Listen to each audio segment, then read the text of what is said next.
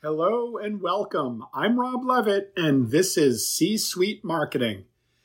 Today's episode is an excerpt from a CMO panel that Dave Munn, president of ITSMA, facilitated at the ITSMA Marketing Vision Conference in October. His guests are Carol Carpenter, CMO at VMware, Sarah Kennedy, VP of Global Growth and Demand at Google Cloud, and Antonia Wade, Global CMO at PwC.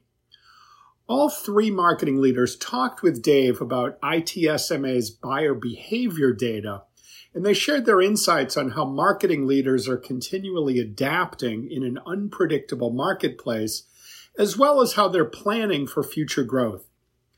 Their conversation ranged from what they're focusing on today how they're keeping their seat at the table with other C level executives, and what they're doing to make sure their organizations and their businesses are positioned for future success. And of course, they also talked about customer engagement and what they're doing to engage with executives. This is where we jump into the conversation. C Suite Marketing is sponsored by Boardroom Insiders, a business intelligence platform that makes executive engagement easier than ever. Learn more at boardroominsiders.com. Learn more about this podcast and all the work we do on executive engagement, ABM, and other B2B marketing issues at itsma.com. And please subscribe on your favorite podcast platform. And now for today's show.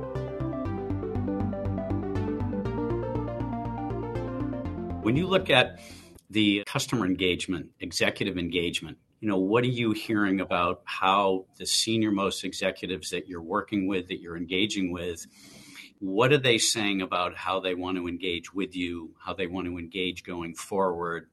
Are they sharing their preferences and, and what they'd like to see more of? Because we hear they clearly want more tailored, relevant experiences they want more engagement, not just pitching to, they want more collaboration and they're willing to collaborate. So, you know, it'll be interesting to hear all of you comment on that. I mean, Carol, we could start with you and then we can go to, to Sarah and Antonia. Yeah, well, it's it's definitely mixed, and it depends on who you're talking to and in which part of the world, right? So, like you know, Singapore, they've been back in person for a while. Um, China, same thing. Um, parts of Europe are definitely we've been having more. So it, it does depend, and it depends also on, um, you know, the the government regulations to what you can do. So that you know all of that factors in. It's interesting though. Um, someone mentioned it earlier. We are definitely moving into a hybrid world.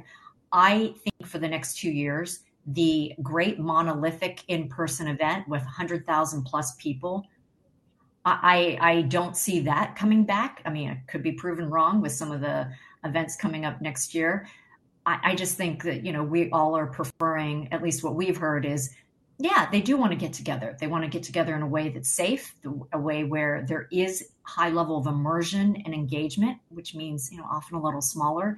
So we're looking at, um, you know a hybrid future. Digital will obviously be a part of it. We we just held with vmworld which was last week or, the week prior. Boy it's all blurring. Two weeks ago we just held an executive summit in person. So it was an experiment. We thought gosh you know initially you know let's have a you know 500 to a 1000 with this is before the uh, delta variant and some of the other restrictions in the bay area.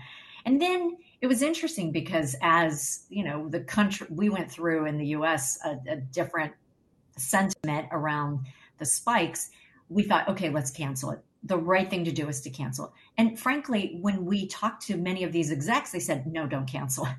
So we said okay. And we we just decided let's experiment. Anyway long story short we had 50 executives come. So we pared it down. We wanted about 30 to 50 um, we did require that everyone had to be vaccinated, and we did give everyone testing kits. So, you know, there were levels we took, and obviously it's by choice. And um, the ones who came, I have never, in my many years of working in marketing, I have never had an event NPS score of 10, a net promoter score.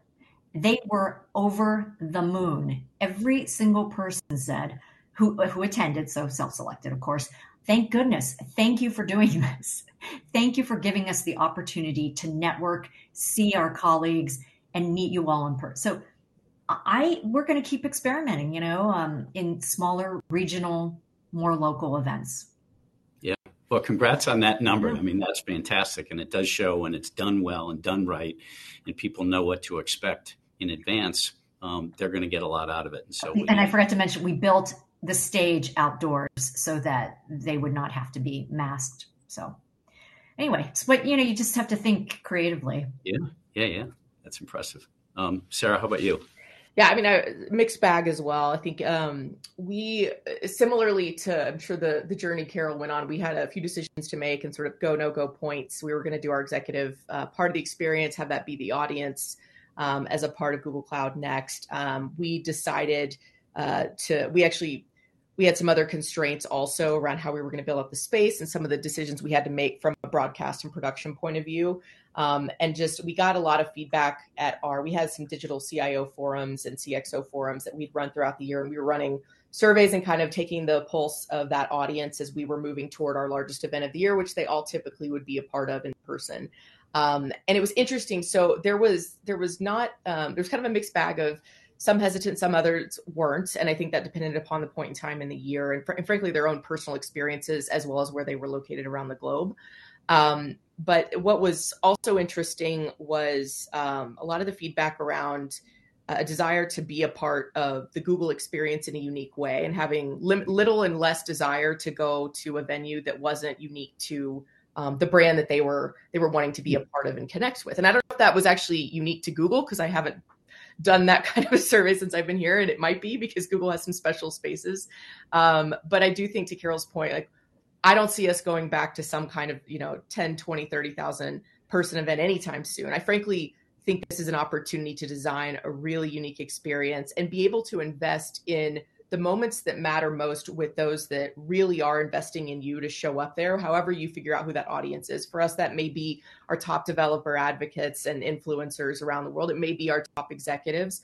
Um, but we did end up doing ours all digital uh, last week. And it was actually, it was the most successful digital executive forum we've had all year, and we we got smarter, um, and we took a lot of feedback from the many others that we had leading up to it. But we had about 400 who had registered to be a part of what we call our Leader Circle experience, and about 340 showed up and stayed on for the full two hours. And I think it was 90% or so said the timing was just right, and so we finally figured out sort of the formula.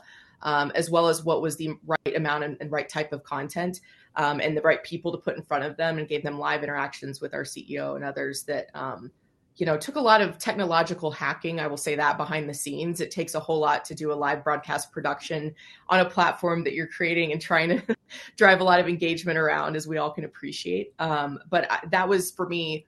Uh, it was really informative to say that we had gotten to the end of what has been a very um, high state of fatigue and we got executives to actually engage and actively want to commit and be a part of that for um, a full two hour experience. So we we finally figure, feel like we got that right.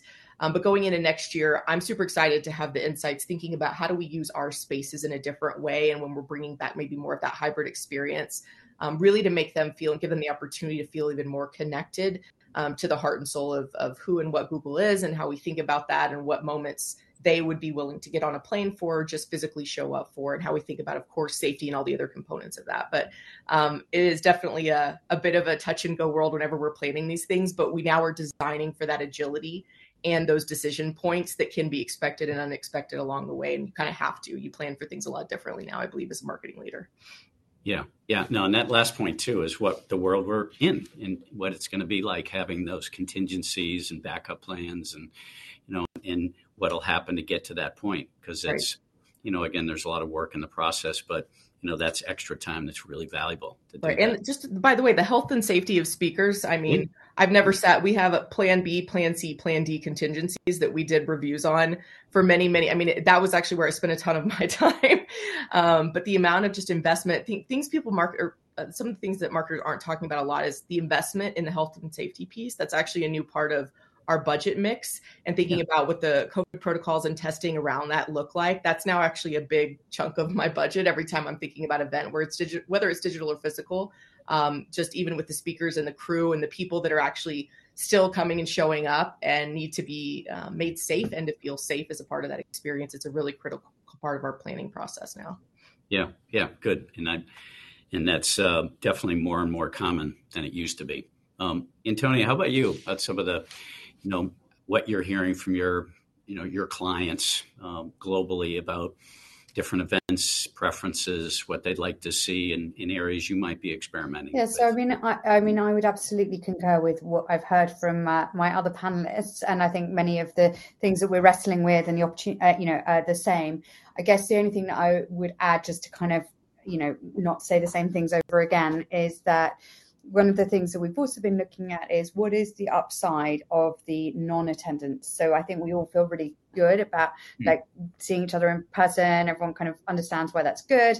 But you know we have been able to provide really rich and interesting insights because we've been able to see what people are doing virtually, how they're engaging with our digital content. We've been able to target things much more precisely and directly. Uh, so to show, you know, yes, okay, we might not have been able to have those face-to-face events, but we have been able to learn different things about our clients. Um, and that so there's mm. there's benefits in maintaining the hybrid because um, actually there is something to be lost by go, going back purely to face to face. So whilst I think that hmm. um, certainly in professional services, people really enjoy the face-to-face element, it's a very important part of it. Um, I think it's just important to continue to remind the organisation that there are, um, you know, there are interesting learnings from, you know, the digital side of the house that you would lose if we went entirely back to what we already had. And that's that's a really interesting point because you know, you know, people don't expect everything to be normal again in you know one year two years. And so those learnings that you talked about and that's there's some executives who are saying they don't want to travel as much anymore. You know their bottom line kind of likes it too when you know when they're traveling well, and, less and the, and the environment loves us for not traveling too so. Yeah exactly. I want to thank all three of you for a fantastic discussion some great points and examples. Really appreciate your time and being part of our, our Marketing Vision Conference this year and uh, look forward to seeing you all again soon. Thank you, Dave. Fantastic. Thanks, Dave, so much. Yep. Yep. Thanks all. Take all right, care, cheers. everyone. Thanks so much for listening. Please let me know what you think of the episode and any suggestions you might have for other guests or other topics for future podcast conversations. Check out other episodes of C Suite Marketing on itsma.com or wherever you get your podcasts. And thanks again to our sponsor, Boardroom Insiders. Have a great day.